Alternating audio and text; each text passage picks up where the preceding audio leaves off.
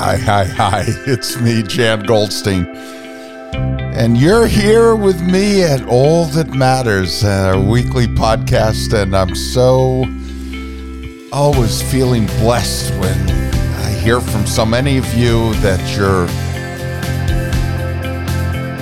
enjoying this, that you're being inspired by the podcast, that you're getting something out of our weekly 10 to 15 minutes of uh, positivity.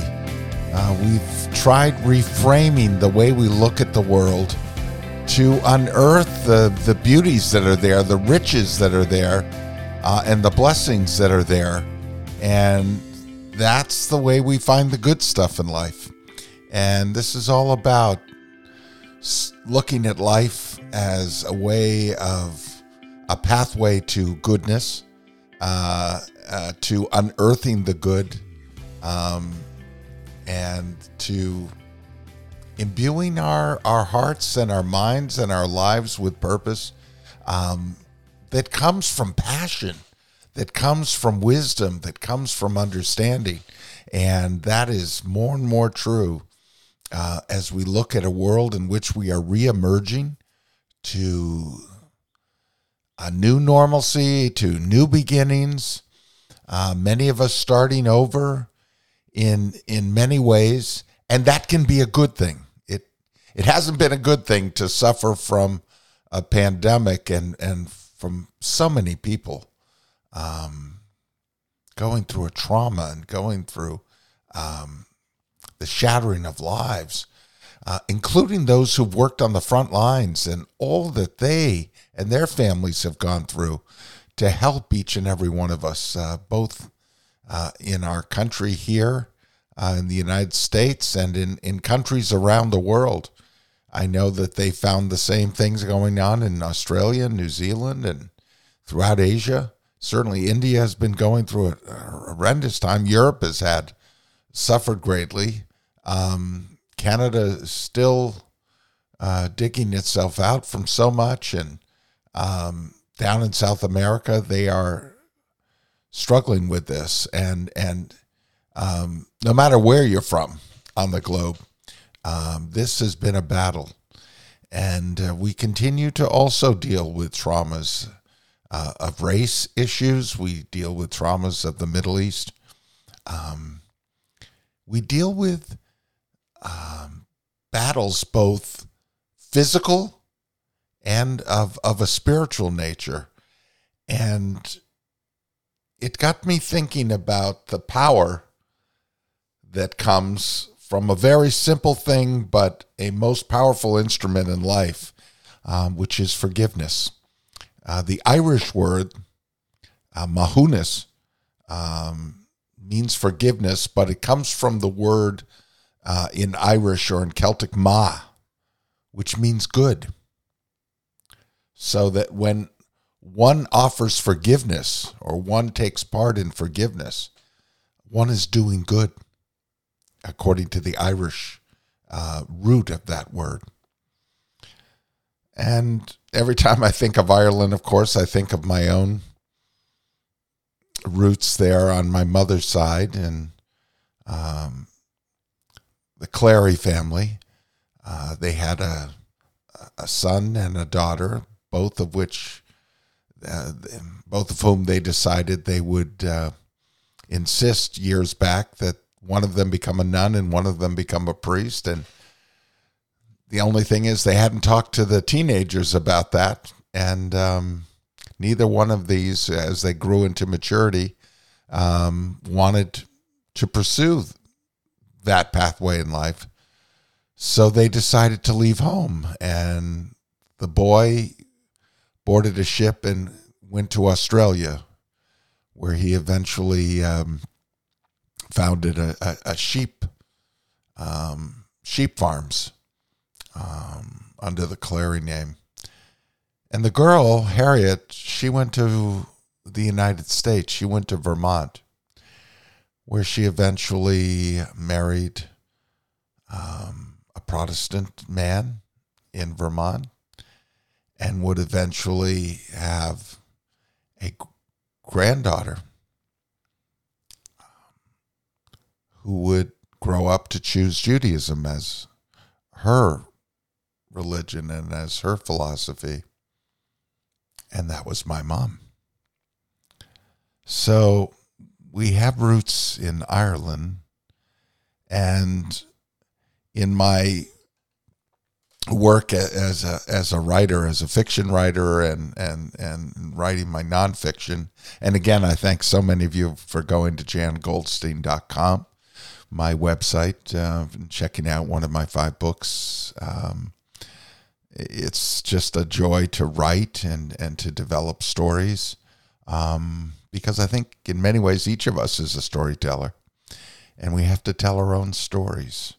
Um, and coming across Ireland, I stayed in a wonderful place uh, called Anam Cara, which is draws its name from a book written by Irish teacher and poet uh, John O'Donohue, who himself was a priest at one point and chose to leave that uh, vocation and give himself over full time to both teaching and his poetry and his writing.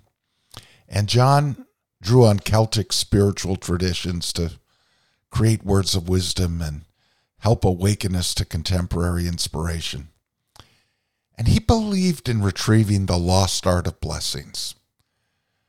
If any of you have ever been blessed or taken part in a blessing, one of the most important things I did years ago is I used to take kids to a um, home for the elderly, an old age home.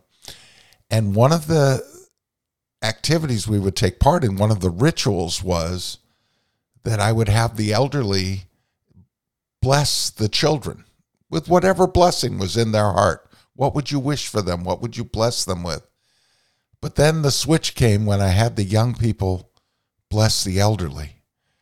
The tears that would come to the eyes of the uh, senior citizens there, having a young child bless them uh, whether it was placing a hand on their hand or on their shoulder or on their head, on their face, gently touching them and pronouncing what they wished for them. And it was always so moving. I, I urge you to try that sometime with someone.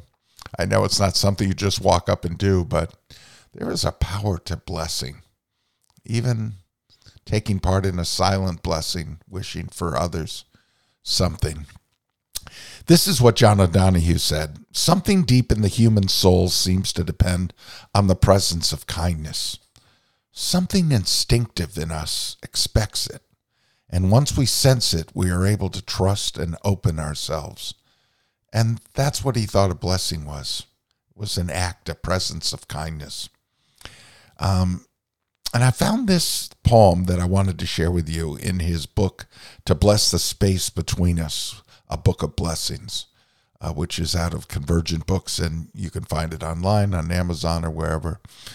And John, who died far too young, um, an untimely death, uh, but left us with a wealth of wisdom and understanding that he drew from Celtic traditions. Um, he talked about trauma and how we awaken out of trauma and the role of forgiveness. And certainly so many have in the past year and within their lives experienced some form of trauma, some form of hurt that is just, they carry with them. And perhaps one of you, perhaps many of you out there listening right now know exactly what I'm talking about. And whether you know it personally or you know someone who carries that kind of trauma, that kind of hurt that goes deep uh, and inflicts a wound in their soul and in their heart will understand the power that John O'Donohue describes in this poem.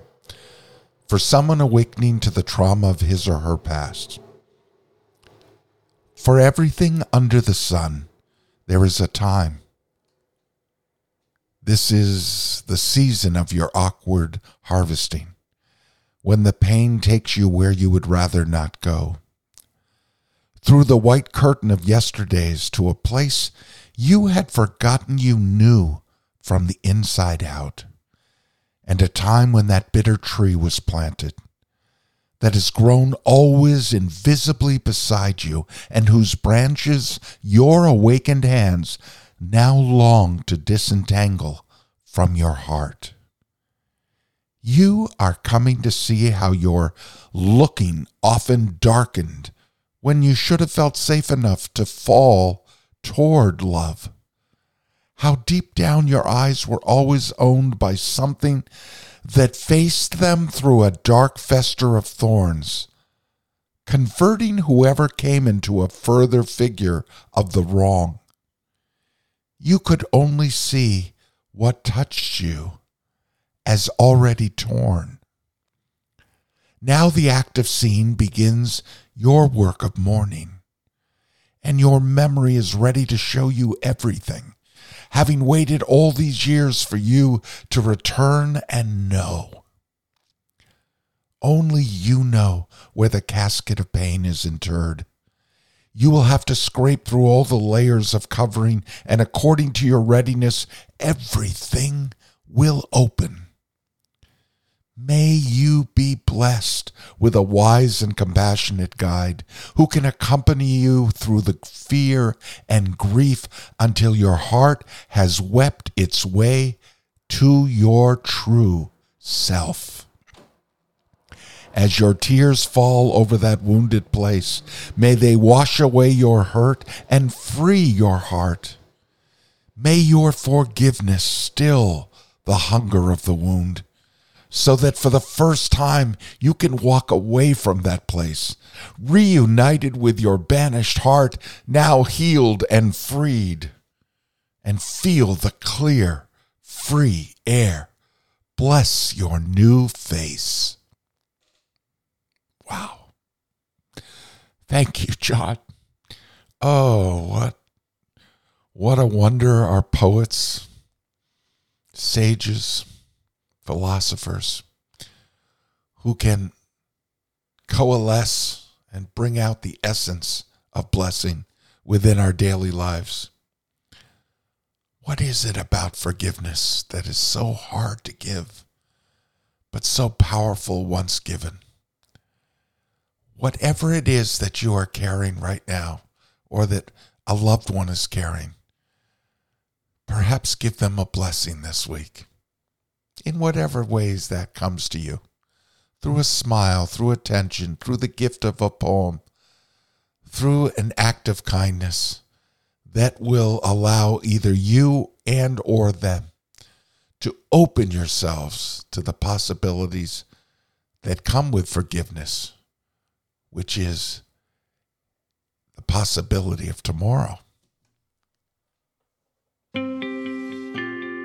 Paul Boese said, when you forgive, you don't change the past, you change the future. Here's to changing that future. Here's to the week ahead and the weeks and months and years ahead, in which we find the blessings within us to give both to ourselves, to those we care about, and to the world around us. Until next week. I'm Jan Goldstein, and this is all that matters.